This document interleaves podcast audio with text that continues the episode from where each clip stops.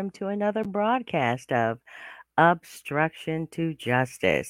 I'm Ann Moles. There's a lot going on, isn't there? hmm yep. I am uh, super excited about today. I think we are uh, we have quite a quite a bit of interesting information to hang out and uh, share with you. Hope that you've had a great week so far. It's Hump Day, and yeah, we got to keep keep moving, keep moving along, and I hope that you've had a great week so far. And big shout out to all of the supporters, hmm, those that hang out with us here on the Obstruction to Justice pro- broadcast, the podcasters. I know, I know. It's been a little while since we've had uh, one posted, but we've had some other interesting postings that are up there. So we uh, talked a little bit about um, what was going on with the voter, uh, young people. And voter registration. We have been actually working with the Ross for U.S. Senate 2020 campaign, and that's been fun. It's been pretty exciting, and I hope it's been exciting for you too.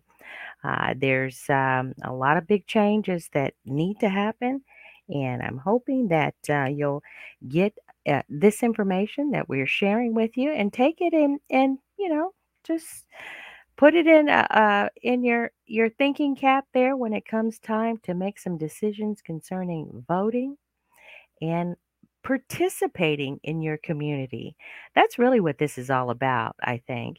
Uh, we've been kind of on a roll with that. And what voting does is it gives you an opportunity to stay focused and knowledgeable about what's going on within your community, your local community, as well as your uh, county community, and as well as your state community. And of course, your national community. We're all community here. So, yeah, today we're going to just hang out and chat, talk a little bit about the voter registration process and voting rights in the Supreme Court. I have some interesting uh, information for you there. And the Missouri's uh, House Bill 1450 and Senate Bill 649 and the 1619 project. We're going to talk more about that. I think that's been kind of sort of a hot topic in the news, but whether it's a hot topic in the news or not, I think that what happens is we don't stay focused enough to know that it's something that we should participate in to make sure that we uh, have our voices heard. And I'm talking about all communities, but particularly the communities that uh, have some some say. You know, all communities, not just uh, you have people that are interested. You know, you know, certain communities they're interested. They go to the different city uh, city hall conferences and uh, city hall meetings, town hall meetings, and you know, but really as as a whole, the majority of Americans, mm, if we all voted, or mm, the ones that could vote, just took the time to vote, I think we'd have a lot better ba- balance. Mm. So we're going to chat about um, a little bit about that, and you know the drill. So if it's something that um, you want to chime in on, feel free to do that. Uh, it's not just a one sided conversation here. I'm going to bring the information, but feel free to, you know, chime in and say, hey, yeah, I agree, or hmm, maybe we need to rethink that. I'm good with it. Just, uh, you know, have fun here. Okay, so let me go ahead and share uh, the. Um, I'm going to go ahead and share what's going on here. I'm going to share the screen, and we have a Hmm, we have a PowerPoint. Yeah. Vote smart. So yeah, we're going to talk about yeah, the voter registration and we're going to get into a little bit more about what I had shared with you earlier. Uh, why vote? Because it's your voice. It's your right. It's an opportunity where you get a chance to say, I want this. I want this to happen. I want that to happen. And you know, we do vote. Every time we go to the grocery store, we vote. Uh, every time we uh, go to any store, any type of time where we take our money and we vote, uh, we share or we go out there and we have to pay a bill. That's a vote. Now, that's an interesting point too, because there's a lot of commissions out there. There's a lot of companies out there that, mm, well, they may be considered monopolies, even though they're not legal, you know, but they're the only company that would provide that type of service. Well, if we had participated to know, hmm, that they were the only company that were coming in for a bid, you know, if they were bidding on something, then you can go to the city hall, you can listen to the bids of those companies that wanted to come in and provide those types of services in your community. See, voting is just more than going to a poll and vote, even though that's very important too. So, yeah, let's just go ahead and check some things out here. Now, of course, the Reverend Dr. Martin Luther King Jr., uh, he is, uh, you know, one of the greatest uh, Americans that uh, God sent, I believe. And he shared so much of his intellect and thought life when he was here and having that opportunity, not just being a minister of the gospel, but being a minister for the the rights of human beings and speaking out against social injustice. I don't know why people cringe off of that term, social injustice. Uh, we are a community. We are a community of many other communities. And if what he says here, what he says here, and this was an address at the Youth March for the Integrated Schools, it happened on April 18th, 1959.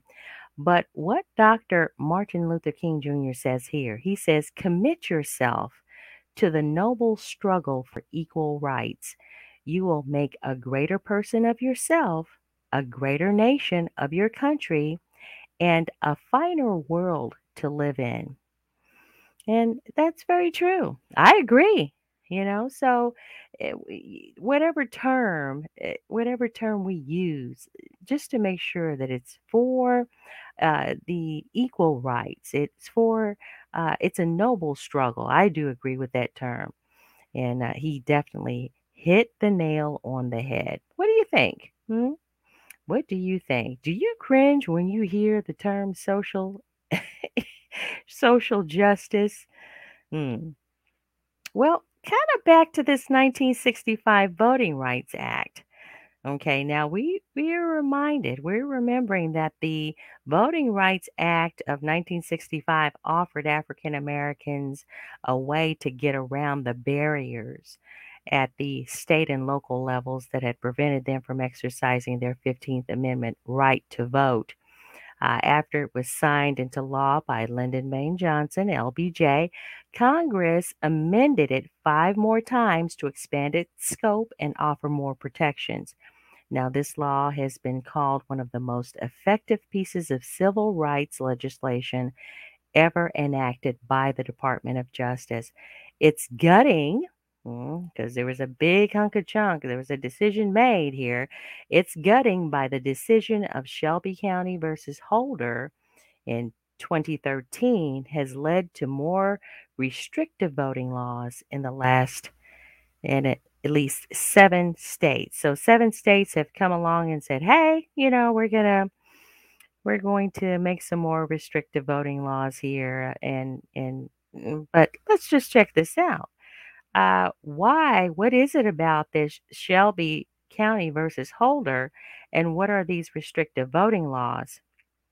Well, uh, now, the states covered uh, it, covered by Section 5 at the time of the Shelby County decision. So, Section 5 of the Civil Rights uh, 1965 Voting Rights Act is what it was in covering and in question. It covered this. So, what it did, several states have enacted laws limiting voter access including ID requirements, limits on early voting, mail in voting, and more. Now, I know that there was a big, big um, uproar and, you know, cry foul because of um, you know, counting the votes and and you know elections and the, this past presidential election. I'm not sure what happened. Okay, uh, I think that there's there's corruption that can be instituted. It can happen in any venue. Uh, their criminals are going to find a way. You know, if that's what they want to do. But um, I don't think that it should be overlooked. But at the same time, let's look at what this Shelby County versus Holder did. Uh, the very day of the decision, Texas chose to implement its voter ID law, which had been previously founded to be discriminatory since. Okay, so since then, many states have followed Texas' example by enacting laws that have made it harder for voters particularly voters of color, to access the ballot box. All right, so when we look at this this map, we're looking at states that that were covered as a whole by section 5, okay? So section 5, this was these were the the requirements in the section of the 1965 Voting Rights Act and these were the counties that were and the states that were affected by this. So you had uh, racism and discrimination, voter suppression in the state, of course, uh, Texas, southern states, Louisiana, Mississippi, Alabama, Georgia, South Carolina, and then some counties that were uh, in the southern states and were covered by Section 5 as well. Uh, Section 5 said, look, you're going to, before you make or change any laws regarding voting, you're going to have to get approval from the United States government to do that. And then if if your voting changes are within reason and it's, it's they're not found to be discriminatory, then you know you can pass them. So any any type of legislation that regarded voting had to go through the federal government. That's what the Voting Rights Act of 1965 was all about. That's Section 5. Okay, so you had the states that were affected by this. You had the southern states, you had some counties, uh, the Florida, there were some counties in Florida, some counties in North Carolina, some counties in New York. Mm-hmm. So this isn't a southern issue.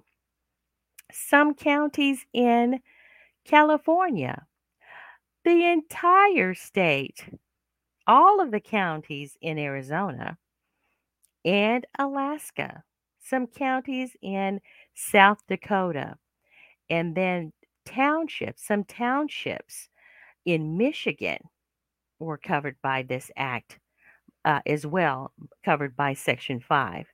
Okay, so over the past eight years, um, state legislatures, particularly the states that previously had to submit voting changes for pre clearance review, have focused on passing laws making it harder to vote or enacting processes that and here's here are the processes that have been enacting enacted okay? This is what's been proposed and voted upon by the states to say okay this is what's going to happen.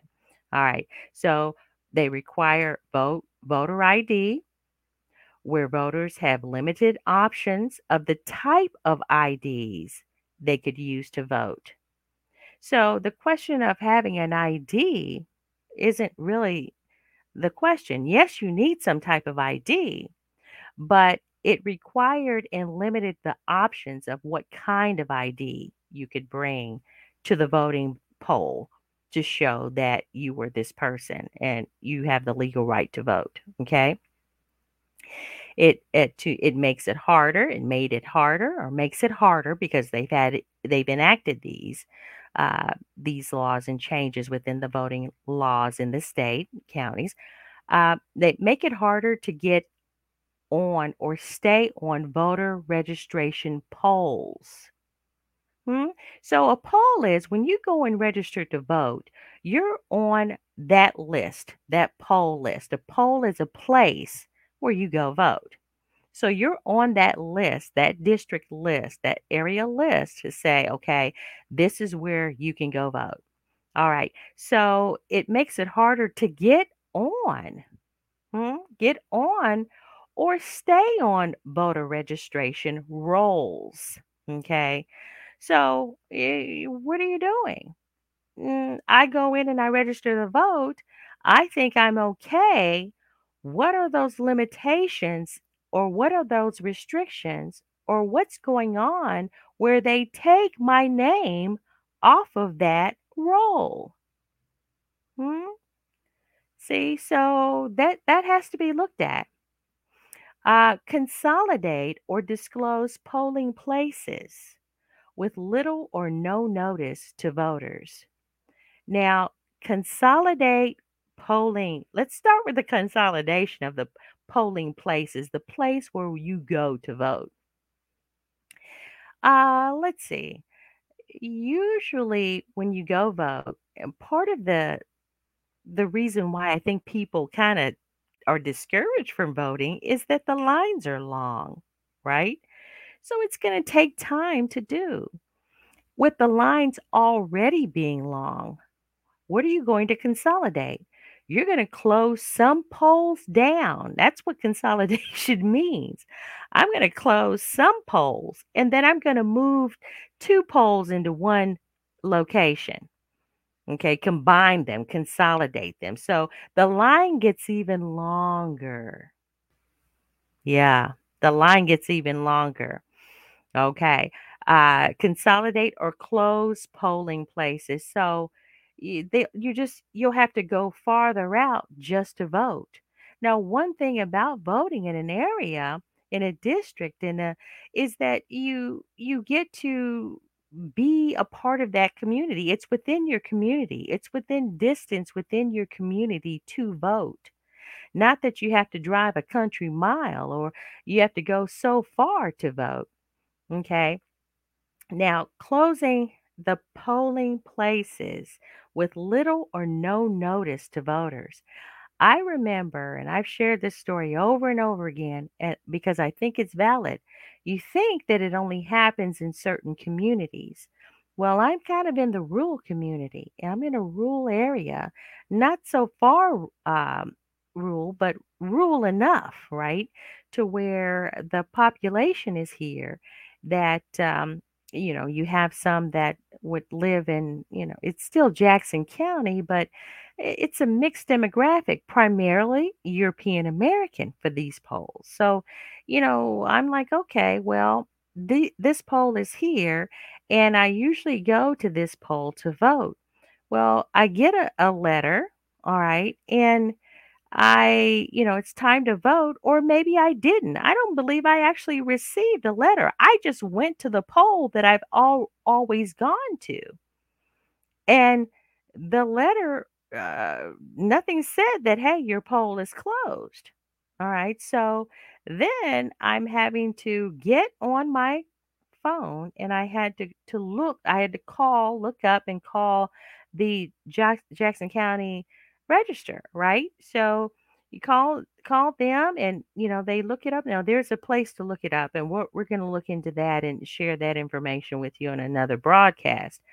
But you look up to where the poll is and so you get into that area. I got close but they still even they split even where even the area that i voted in. So i i still wasn't in the right place even though i was in the right vicinity so that's that's what this um, this does they don't need permission to move these polls around and you're already burdened and frustrated, right? About having to, I have to vote because it's my right. And really, do we have a choice? Well, if you want things to get better, no. Vote. Vote and participate every in every opportunity you have. Go to civil uh, civil meetings. Go to the the different uh, city hall meetings, uh, civil meetings, the count, whatever they have going on, participate so that you know. Research, research to uh, go out there, and, and we've shared the links too to where the decisions are made for the the Missouri legislature, right? And you can find out what bills are within interest based on who's representing your area. So it's important to vote. Okay. So make it easier. This this these decisions, the the uh the change, the change that has had a negative pack, impact because of the Shelby County versus Holder, make it easier to remove voters from voter rolls. You can just remove them.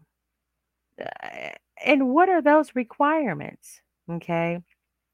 So that is the that's the the situation with the Shelby County versus Holder. Hmm. Now, what's the state of Missouri doing with it? Oh, let let me let's do this one. All right. Let's talk about All right, let's talk about Now this is the Shelby County. Uh, this is the map I was sharing with you. Okay. So you had California, you had Arizona, Texas, Alaska, South Dakota, Louisiana, Mississippi, Alabama, Georgia, Florida, South Carolina, North Carolina, Virginia, New York, and Michigan that were that were required to send their information prior to getting approval uh, prior to changing voter registration. They had to get approval from the United States government. Okay. Now, this decision was made by the U.S. Supreme Court. Yeah. So it's we hear about the different U.S. Supreme Court appointees that presidents may get an opportunity to may get an opportunity to um, appoint, right? We hear about that. Well, the that's why it's important to know what kind of president you put in office, you vote in office, because it could be because of the way that our government is set up that some of these decisions could go to the Supreme Court to decide.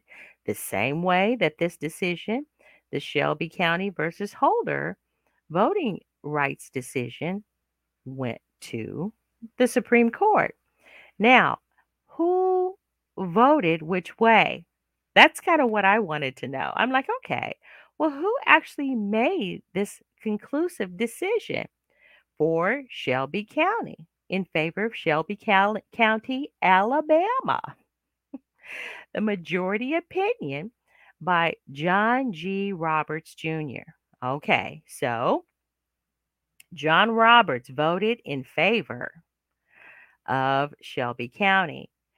Uh, Anthony Scalia, uh, Anthony Kennedy, oh, Antonin Scalia Antonin Scalia. Now, he's since passed, I believe. Anthony Kennedy, Clarence Thomas voted in favor of Shelby County.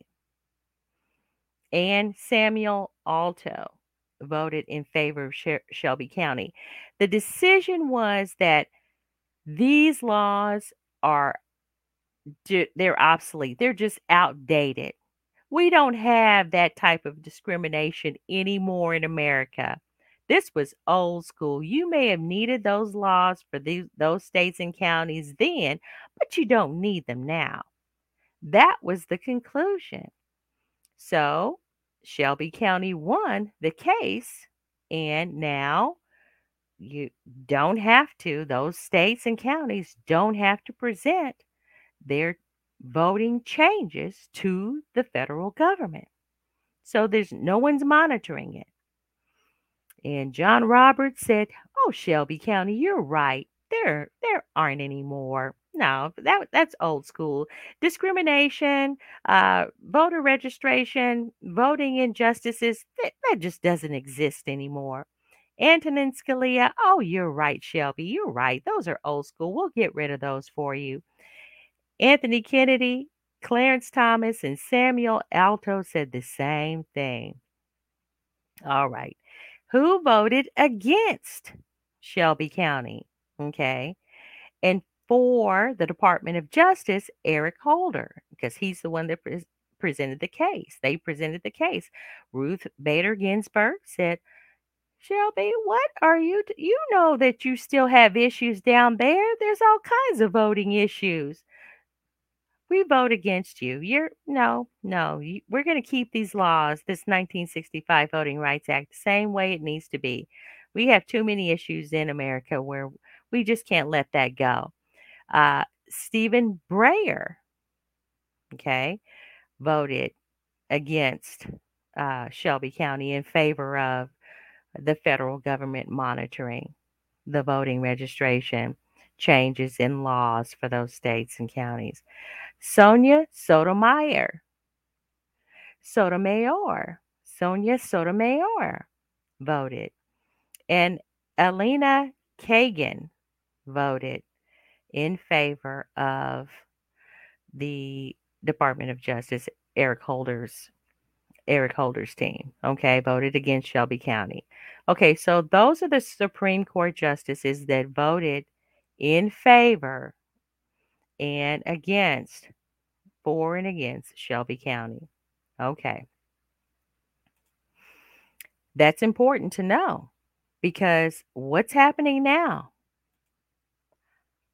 Ta da! We have a new Supreme Court Justice nominee. Yeah. We have a new Supreme Court Justice nominee. Uh, Ketanji, Ketanji Brown Jackson is her name.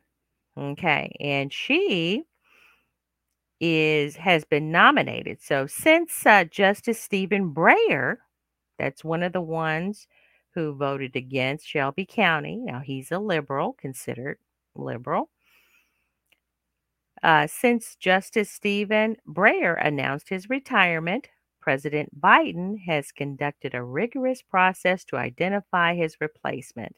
President Biden sought a candidate with exceptional credentials, unimpeachable character, and unwavering dedication to the rule of law.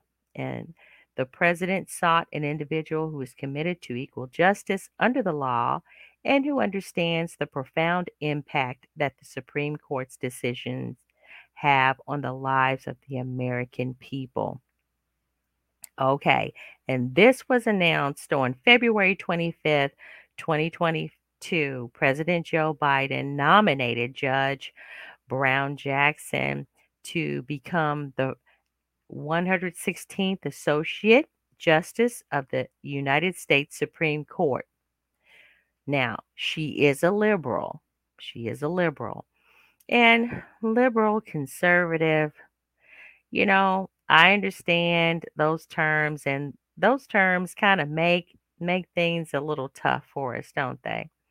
I think sometimes they do because eh, are you really being liberal if you vote one way or are you really being conservative if you vote another way?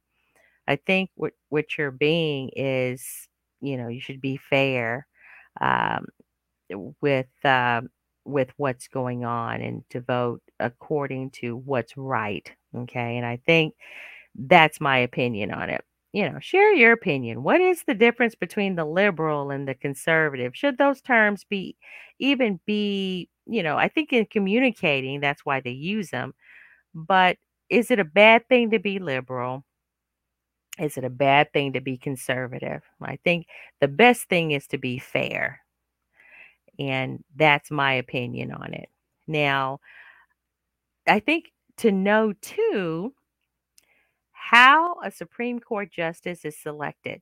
Okay. Now, the president nominates someone for a vacancy on the court, and the Senate votes to confirm the nominee, which requires a simple majority. Okay, so if you got you have more senators that say, "Hey, yes," then you ha- have no, then the person is is actually voted in, confirmed, right? And this way, both the executive and legislative branches of the federal government have a voice in the composition of the Supreme Court. Now, Jackson's hearing, Judge Jackson's hearing will begin. These are co- confirmation hearings. You know, there's a formality. They ask the questions, she answers them. It's like an interview, a job interview. But the hearings will begin March the 21st. And that's a great day. Uh, my son's birthday is March the 21st. So it's a great day. Now, how, who actually, uh, who the president is the one that nominates someone, but the ideas of who to nominate, you know, can come from the senators. You know, they can say, okay, well, yeah, I think this person would be a really great senator, uh, judge, right? So the judge, the senator out of South Carolina, he wanted to nominate Judge J. Michelle Childs. Now, she's a judge in the United States District Court for the District of South Carolina. So he wanted to nominate her eh, to be on the Supreme Court. Well, President Biden already had someone in mind. But can you see how important it is to have good decision makers that have the interest of the people at heart when it comes to running and making decisions for the country, right? Now, we have a candidate uh, that is uh, great, right? We're looking to, we support uh, candidate uh, Dr. Gena Ross. She's running for the Missouri U.S. Senate, the U.S. Senate representing the state of Missouri. She wants to go to Washington, D.C., right? So that's uh, one of the reasons why you want to get to know who's who and who's doing what. But then you get people who have the interest of the people and not just sellouts, right? You want people that have the interest for the people to be a part of the process because these Supreme Court justices, they're really supposed to stay there for life. Yeah. Now, I know we just lost uh, uh, Supreme Court Justice Ginsburg, but Breyer, he's just like, look, I'm done. I- I'm out, right? Now they have that choice because it's their life. You know, no one is bound to have to stay at the Supreme Court for, for the rest of their lives, right? But here are two fairly young women, very young, uh, where they can at least 20 years, 30 years be a part of the Supreme Court. Now, uh, I think it's a great idea uh, to support uh, these candidates or to nominate Judge Brown Jackson. Okay, I think it's a great, great idea. I think she'll do well. All right. But I also don't want it to be played in the news to, okay, well, we're going to give you we're going to give you this position as a Supreme Court and we're saying we're going to give you the representation of the community. So we're going to give the African American community, we're going to give them their first black woman. we're going to give them their first black woman on the Supreme Court since its existence 200 plus years existence first first person first black woman on the supreme court we're going to give you that position Okay. But then um, you might have to give up other positions, you know.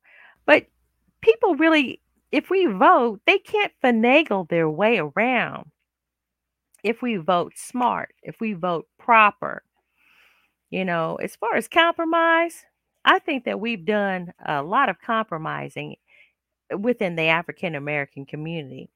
Uh, Powernomics, and we haven't had a chance to talk much about this lately, but Dr. Claude Anderson, Powernomics, wrote the book Powernomics, the National Plan to Empower Black America. And what Powernomics says on page 204, he talks about political action as far as a step towards empowering African American communities. And it doesn't have to be just African American communities. We can see other communities that come together and vote hmm, and make their communities better because they vote. Well, there's a such thing called the block vote. So the block vote is like a block of people. So African Americans are encouraged to vote a certain way. And you know that if you get this block vote as a representative, then you're going to get a big hunk of chunk of votes. you're going to get a lot of votes. So you go into the uh, different places, the churches, the business establishments, or whatever, wherever you can get a crowd. And here's what most candidates do they go in there and say whatever is popular to say. Same old canned speeches about how they're going to help the Black community if the Black community gives them their vote. That's a block vote. It's a, it's uh, uh, a, a there's a dilemma of the black voter. There's no quid pro quo. Huh? And here's a cartoon on page 205 of the book. A cartoon of a man holding his hands up. And he's like, you know, like getting the attention. Hey, hey. He says, Who promises and delivers to Black Americans? And you can see where the Black vote is in a trash can. Mm. Now, that's not cool. The block vote, it, it, they they look at the vote and they try to keep Americans in a box. That's something. There's always a black vote, a white vote, this vote, that vote, census, what's your nationality, all this to describe. I understand that you want to be able to identify to make sure that you're helping. of course. It's just to make sure that everyone's getting their fair share. Well, if that's the case, then why hasn't it been working? Why hasn't it been working? Is everyone getting their fair share? Is is everyone getting uh, the opportunity? Well, block vote based upon quid pro quo agreements between politicians, their parties, and Black people. And there is a section on that in the book Powernomics. I would encourage get get the book. Get the book. It's a great book. It's the National Plan to Empower Black America. Yes, Powernomics by Claude, Dr. Claude Anderson. And that's really what he's talking about. People want quid pro quo. You give us your vote, we'll do this. Well, I know, and I know you know of many politicians that claim they're going to help the communities and won't. They haven't done a darn thing. It depends on who they're talking to as far as their audience. One minute, their audience, they're telling their audience, I'm for you because I'm this skin color. Even the African American, if he's not doing, he can promise whatever. But then when he's ran one term and won, and then, okay, nothing happened, don't vote for him again. Don't vote for her again. You, what do you think they're going to do? Huh? I believe eh, you know, somebody said they're going to do the same old stuff. Mhm. Same old stuff tonight. And that's not cool. You know, you if you're talking about change, let's do it. Let's make a change. And there's nothing wrong with making sure that people speak up for all people. mm. If there is social injustice, which there is, and we've already chatted about that and talked about that, and we'll do more of that, we need to be reminded that there is a struggle, that there is a dilemma, and not just think someone else is going to handle it. You know, this is your life. I can't expect someone that doesn't look like me, doesn't have the same heritage as me, doesn't have anything other than they're human, but they don't think that that I'm human and they wrote that in the Constitution. I can't expect that I would trust someone to speak up for me. I think that's just putting too much pressure. Why should I want them to speak up for me? I should speak up for myself.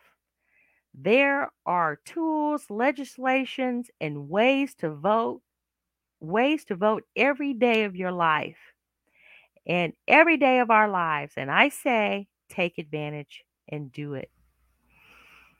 All right. Um, so let's take a look at open and closed primaries. Okay, now we've talked about this. and an open primary is a primary election in which a voter either does not have to formally affiliate with a political party in order to vote in his primary or can declare his or her affiliation with a party at the polls on the day of the primary, even if the voter was previously affiliated with a different party. Right? So that just simply means if I, when I go to the polls on the primary, when I go to the polls this year, it's August the 2nd, 2022. When I go to the polls, then I can go and I know my candidate is the better candidate than what I'm used to voting for. They've proven to be the better candidate. Uh, then I can take and ask for that ballot. I can take and ask for that different ballot other than what I was registered as, okay, or what I'm used to voting as. I can just get the ballot of the better candidate. Now, there's a concern with splitting the vote. I think that's hype. I do. I understand the concept, but I'm not going to deal with that fear and vote block be, and vote same way because there's someone that's afraid that uh, if we don't get enough votes in in this block, our candidate's not going to win. Well, maybe they shouldn't win. Yeah. Yeah, maybe they shouldn't win. Maybe maybe they're not the candidate. Hmm? I think we should educate ourselves and make sure that the decision that we make in voting that we're voting smart. We're voting knowing that that's the decision. We're not going in there guessing. Okay, boop, boop, boop, boop, boop, boop. I've done that just to say, look, I went and voted. And, you know, that's my early days in voting. But I want to make sure if I'm hearing that this person is for the people, I want to make sure that my vote counts. Now, Missouri is a uh, elections. Missouri primary elections are open. Okay, so that the the voter can participate in the partisan primary of his choice, his or her choice. Uh, the Kansas is a little different, and I'll deal with the Kansas a little later. All right, I'm really kind of focusing on Missouri right now. Okay, um, so let's take a look here. You're moving right along. Primary elections. All right. Now, I do want to there is legislature already. this legislature is in place right now in the state of Missouri to change the open primary status of Missouri to a closed primary status. But here's what they're calling the bill. Now, this representative, he's a Republican, Dan Stacy, out of District 031. Okay. He proposed House Bill 1450. And this bill establishes, here's what they're calling it. They're calling it Freedom of Association in Political Primaries Protection Act. Huh? So they're wanting, beginning January 1st, 2023, that this bill allows established political parties to use a state funded closed political primary system conducted by local election authorities. Okay, we're open. We're an open primary. We can make that choice. But here's here's a, a representative that's been voted in that's trying to change that to take the right, the freedom, the true freedom that the Missouri voter has. He's trying to take it away. Hmm? And this HB 1450. Now go out there, you can go out there to the house.mo.gov, okay, and you can search for the bill and search for all of the uh, all of the representatives, House representatives, Senate representatives for the state of Missouri, the bills, House bills, Senate bills. Go to house.mo.gov and look that information up. Do your research. Now, the bill is currently in committee and it's in the elementary and uh, actually it is okay i'm going to hold off on that one okay it, it it's the proposed it's been proposed and they're wanting to start this new process of holding closed elections in the state of Missouri beginning January 1st, 2023. All right. Now, this gentleman, Dan Stacy, he's a part of the secondary, elementary, and secondary education committee. That's the point that I want to have for him. Okay, so he's running, he's writing legislature in reference to elections. Okay, because he has that right as a state legislature, and he's writing and making decisions in the elementary and secondary education committee. All right. I mean, he's he's on it. He's in there, a Republican, and I'm, you know, one way or another. If you're a good guy, be Republican. If you're a good guy, be a Democrat. I don't care. Just be right. Why would you want to have a closed political election when open gives people more freedom of choice? Okay. That's my question. All right. So here, here's another one. And keep that in mind. The 1619 project. Now, we've had an opportunity to hear the big hoopla about it. It comes and goes in waves. The media will pick it up and it'll be a big topic for a while and then it'll go away. Then it'll be a big topic for a while and then it, it'll go away. What is the 1619 project? Okay. The 1619 Project by Nicole Hannah Jones is the New York Times Magazine, a dramatic expansion of a groundbreaking work of journalism. Okay. This is journalism. This is investigative research stuff. Okay. It's called the 1619 Project, an new origin story it offers a profoundly revealing vision of the American past and present. Okay. In late August 1619, a ship arrived in the British colony of Virginia bearing a cargo of 20 to 30 enslaved people from Africa. Their arrival led to the barbaric and unprecedented system of American chattel slavery that would last for the next 250 years. This is sometimes referred to as the country's original sin, but it is more than that. It is the source of so much that still defines the United States. Okay. So this is a historical research, and this isn't the only historical research.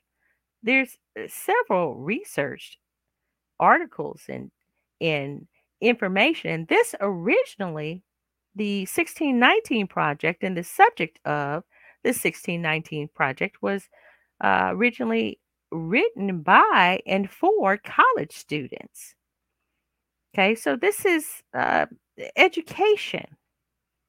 And it really should be more than, than just the education uh, of a college student. I mean, this should be something that Americans need to look at if you're going to talk about social justice, then you have to look at the social injustice, right? So there's something wrong, so I need to fix it. There's something wrong, so we need to fix it. What happened? you know, and that was always my big thing. I wasn't uh, born a slave. My people weren't born slaves. Somebody came, was a free person because I hear about my Black heritage and how we came from people who were kings and and and queens and from a land of plenty and and blessing, right? So how did this happen? Uh, well, we only hear about slavery, but we never get a chance to hear about how it happened. So I think that this is an, a wonderful opportunity to to learn it, right? To re reaffirm it. it. This is research stuff. It's not it's no secret, right? And why is it important? It's important not to separate or breed hate. The hate was already there. Not to separate us, but to come to a uh, a understanding. Um, there's a there's a way to say, okay, well, you you did me wrong, and we're just gonna play like it didn't happen. Okay, you know, you said I'm sorry, but it wasn't you, it was your forefathers. Well, but I'm still paying the price because it still defines the United States today. We read and we understand, and there's been research, not just Powernomics by uh, Dr. Claude Anderson, but you know, uh, the Black Tax. We talked about that book. There's so many books where it shows that there's social injustice. So to talk about and to educate, uh, poof, I wasn't always a slave, but that's where you, you start. You'll mention slavery, but you won't tell me how did it happen? What happened?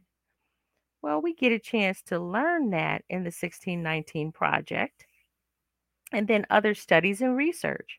It's out there. There's no secret. You just go to the United States Constitution.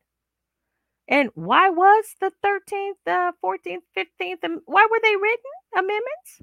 Yeah, the, you could just go to the original document that was written by the mm, founders, which was already found here, but those that were in, in established the American government.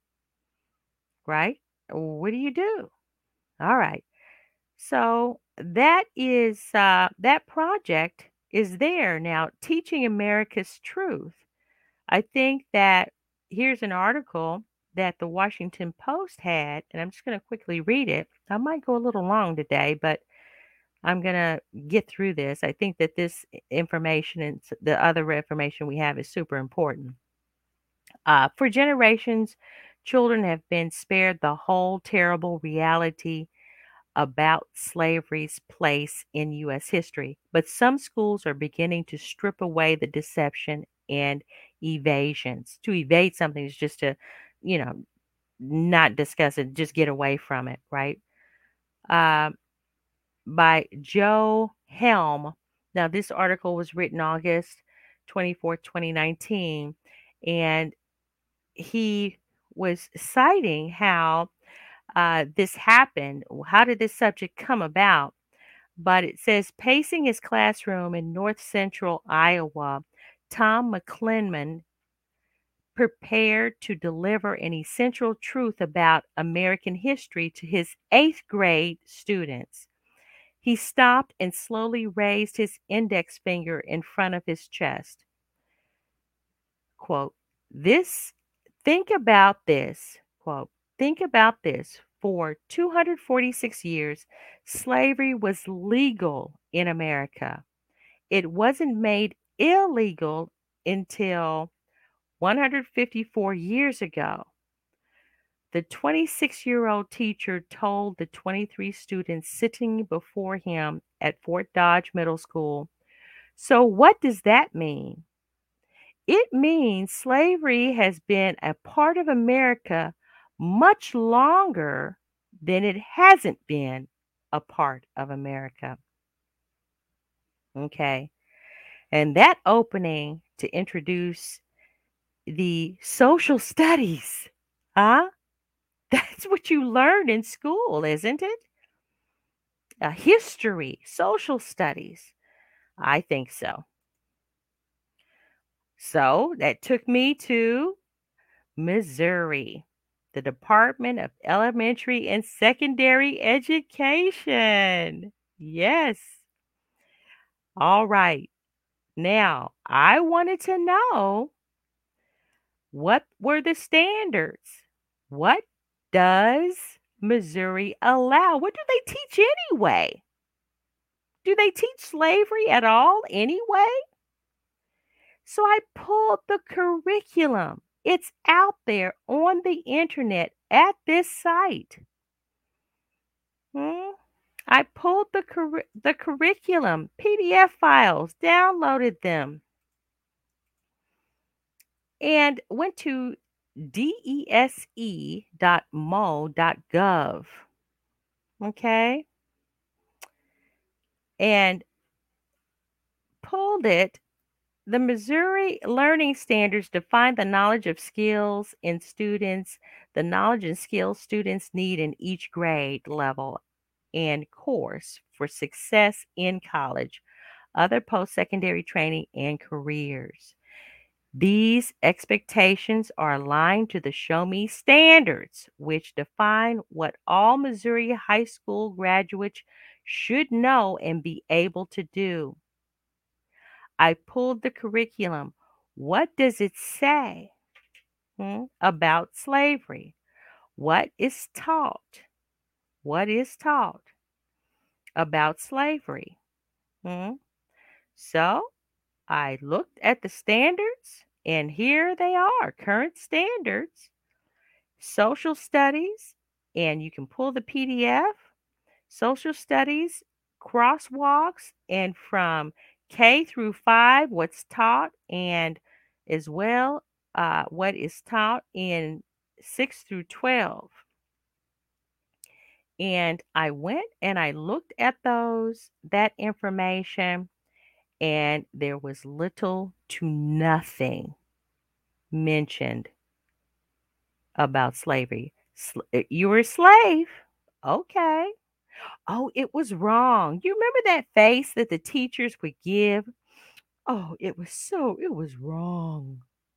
And then you were the only black student in the class, or one of the only ones. I didn't go to a predominantly African American stu- class or school. I was always a, uh, one of the few, mostly in elementary school. And then they'd have that long, oh, that long face. Okay, it was sad. All right. But then you tell me it was sad, but then you leave it there. And then you hear about all of the social injustices and the Martin Luther King speeches and how we had to strive to overcome and we didn't have the right to vote and we didn't have this right and we didn't have that right and we're we eh, we're the sickest in the nation, we're the poorest in the nation, we're we're the worst in the nation. That's all you hear in the media. That's all you hear in the classroom. Huh? I wanted to know what what is this all about? Yeah, they're still not teaching anything. So here today in history, August the 10th, I wanted to pull up I wanted to talk a little bit about whether or not Missouri, what happened. Now, they talk about the Missouri Compromise. On August 10th, 1821, Missouri entered the Union as the 24th state, named after the Native American people who originally inhabited the land. Missouri was acquired by the U.S. as part of the 1803 Louisiana Purchase. Okay, so I look at the map and I see the map. And here, Missouri, you have the state of Missouri brought into the Union 1821. But then there's a there's a Missouri Compromise. Hmm? There's a territory, an unorganized population. Uh, what is it about this slavery? The pink shows the states that had slaves. Missouri is one of them. All right. In an effort to preserve the balance of power in Congress between slave and free states, the Missouri Compromise was passed in 1820, admitting Missouri as a slave state and Maine as a free state. So they continued dividing up this land that was purchased, stolen from the Native Americans, stolen and then purchased by the French from the French Louisiana Purchase. Uh, so they just dividing up the land, just took over, divided it up. And the way that Missouri became a slave state is that it was part of the Missouri Compromise, that Missouri would be a slave state and Maine would be a free state. And I'm sure we're familiar with the Missouri Compromise. Okay, so what is this all about? We're looking at House Bill 1457. Here's the key it prohibits this is the state legislature that's being proposed by the candidates that have been voted in. Okay. Now, did did was there any vote to say, by the American people? No, you know, to say that they don't want to to be educated on what's going on with uh, with what happened in slavery, to bring closure, to bring uh, information, education, reparations, huh? Uh, who agreed to this? These candidates, people that you vote in. All right. So House Bill 1457 prohibits the use of the 1619 Project Initiative of the New York Times in the public schools of the state. Prohibits the use. So you can't use that's censorship. You can't use any information from the 1619 project to teach in the elementary, secondary education public schools in the state of Missouri. This is the proposal. Okay. Currently, the bill currently does not is not on a house calendar. So it's been proposed. A hearing hasn't been scheduled.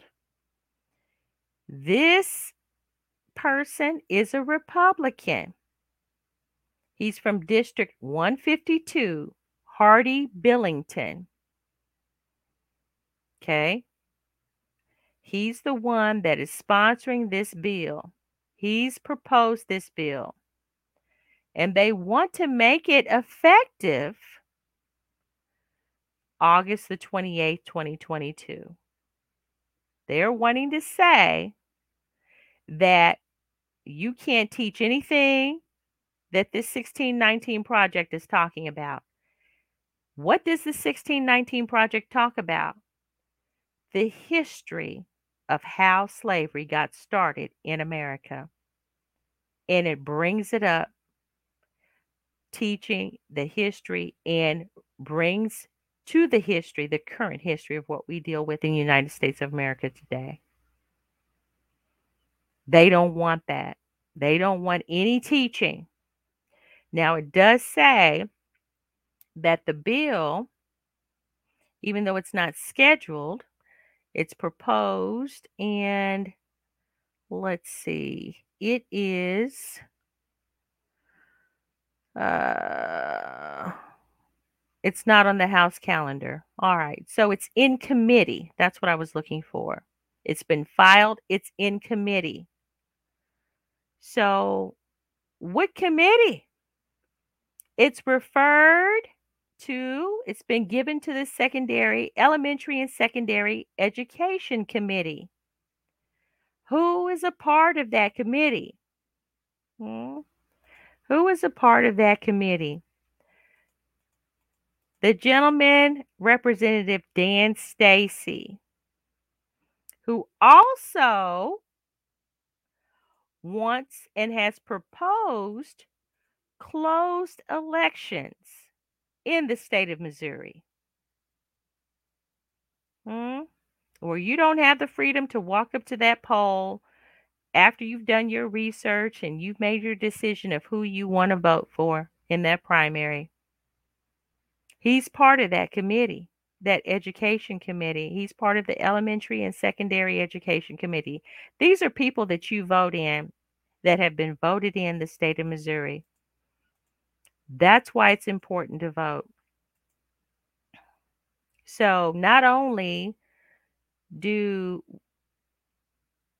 the legislature, the current representatives, they don't want to be taught the history, the true history of what happened and why social injustice still is relevant, prevalent, what is happening today. It's happening today. Even though it's happening today, they don't want to squash it. They they want they don't want to come to a resolution.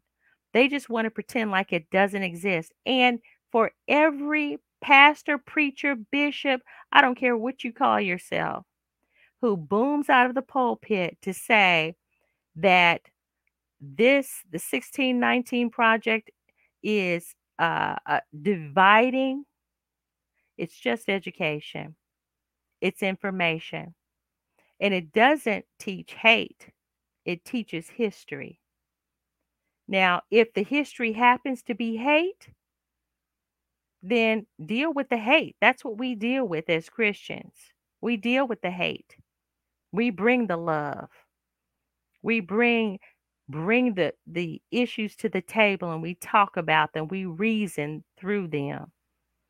Okay but don't squash it and say oh well it's it's not something that we should pay attention to and you're and you're just d- causing division no you're not you're bringing education and information so that people can come together and bring closure to a wound and issue you know so anyway that is what has gone on with this. Okay.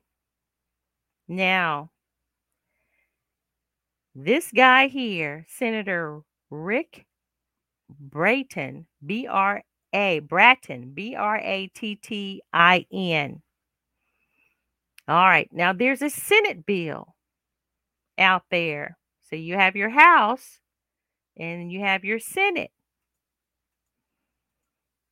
There's a Senate bill out there that also attacks to censor and silence the 1619 project.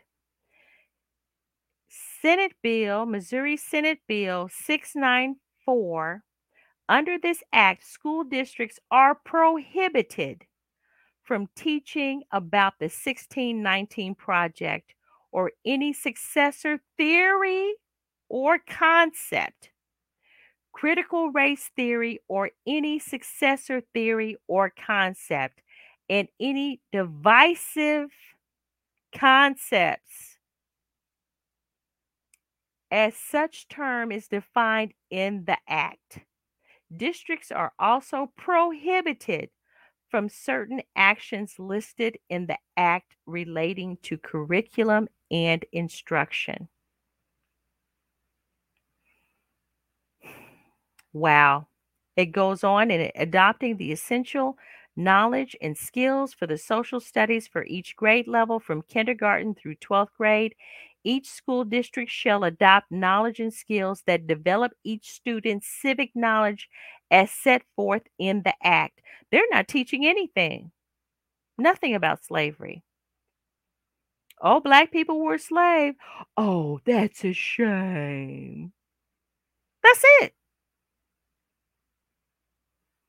So then, children that are taught that in any school district, that it's a shame, but then you grow up and as you live life, when you see black, you're going to think slave and what a shame. hmm And this is another Republican, District 31, and he's out of Barton, Bates, Cass, Henry, and Vernon counties. hmm Senator Rick Brattin. Go out there and check them out. Creates provisions related to public school curriculum and instruction.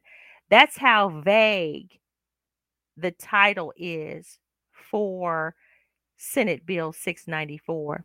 Creates provisions related to public school curriculum and instruction. So if you don't know what it's saying, you go into the voting booth or they're passing it and you think, oh, well, that's okay. It's okay to create, you know, related to public school curriculum and instruction. You know, it's okay, but it's not okay. Children are being miseducated to continue to be divided, miseducated to not appreciate and respect each other. They're taught that some are okay and some are slaves. What a shame. I'll never forget those faces. Yeah. So this is another vague term, vague title for a bill that is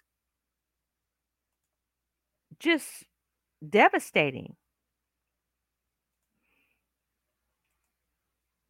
Yeah.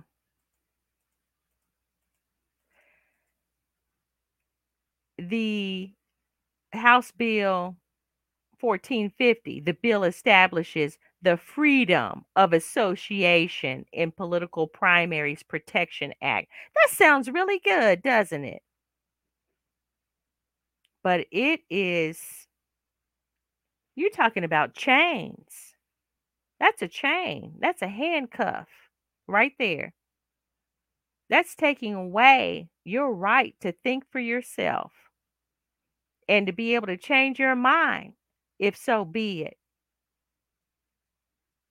Not having to spin around at the drop of a dime because now you need to change your your status so that you can vote for the candidate that's the better candidate and you only have 2 weeks to do it.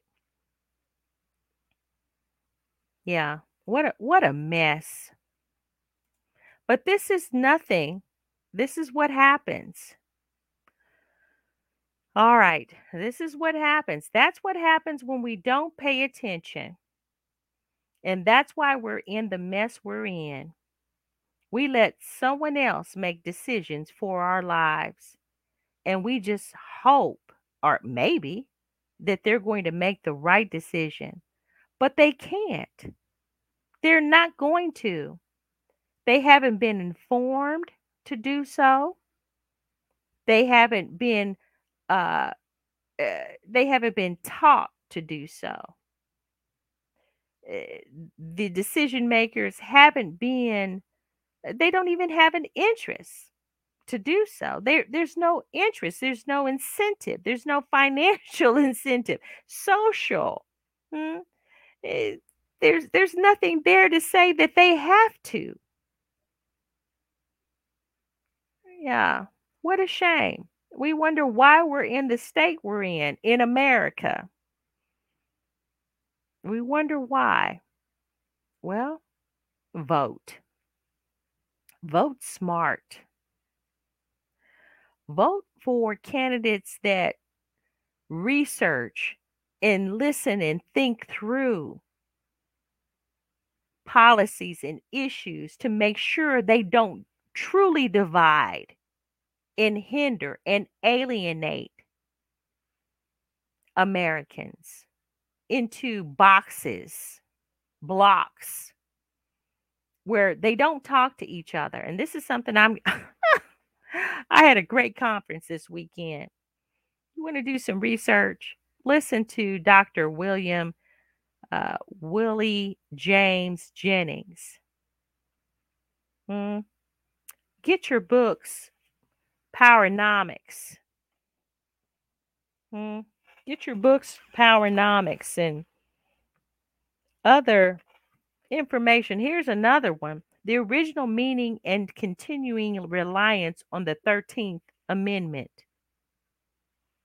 Hmm and do your research. Don't just get information from the the everyday media. You turn on the news and you hear a blurb and they get a chance to throw out these terms and flowery titles that they put on legislature that is really cutting your own throat, cutting the throats of Americans to silence and just destroying any opportunity to learn and to educate and to unify communities. Yes, things are hard. It's not easy to listen and to talk. Even within our own families, there's challenges. But it has to be done. If you want a better America, well, what about this candidate here? Dr. Gena Ross. Ross for U.S. Senate. Go out to her website at www.rossforusenate.com and check out her her website and look at her platform and things that she says that she supports. Go out there and listen to some of the speeches that she's made. That you know, you don't, they don't get long to talk check out some of the things that she's done and what she shares. She's for all Missourians, not just some, not just African Americans, but those that are in rural areas as well. Hmm? Don't think that because we're separated by the color of our skin, that we're not being affected in the same ways, regardless to where we live. Yeah, well, regardless to what counties there, but we're not going to get there. We're not going to get to the resolution and the unification of America, if that's the goal, just by burying our heads in the sand and evading the conversations like how to educate children and young people when it comes to the history of the greatest atrocity and social injustice that's ever been committed here on this land. That, and of course, the Native American issue. That's what they call it, the Indian issue. That's what they called it. But the, the things that happened to the Native Americans, the genocide on that community, those communities. Hmm. What are we going to do? We're going to vote. We're going to educate ourselves. Yeah. We're going to support, donate, vote with our dollars. Yeah. We're going to educate ourselves about what really is going on. We're going to get out of the CBD shops. You know, I don't care how natural it is, I don't care how legal it is. Whatever takes and distorts the mind and distorts the ears, because what happens is, you know, you sitting up there tripping and full, and they're just writing down kinds of legislature to put handcuffs on you, handcuffs on your body and your mind to where you can't learn anything publicly, which is another point. We're going to have to come and bring the education into our homes. All races, all nationalities, all ethnicities, all class structures. Educate your children at home. Stop the segregation and hate and the oppression and the all of the the hate within the home. Teaching that the truth about who we are as believers, as Christians. Not that backward stuff. Ham and Cain, ham and Shem or whoever. no, no. Let's talk about Jesus. Get into that and teach it, teach the love in the community and the unity and see what happens. See if we can get a better, a better America. Stand up for what's right. Hmm. Martin Luther King says, commit yourself to the noble struggle of equal rights. You'll make a greater person of yourself, a greater nation of your country, and a finer world to live in. Yeah. All right, I'm done. Hold on. Hold on. And uh, as I always say, if the Lord says the same, I'll see you next time.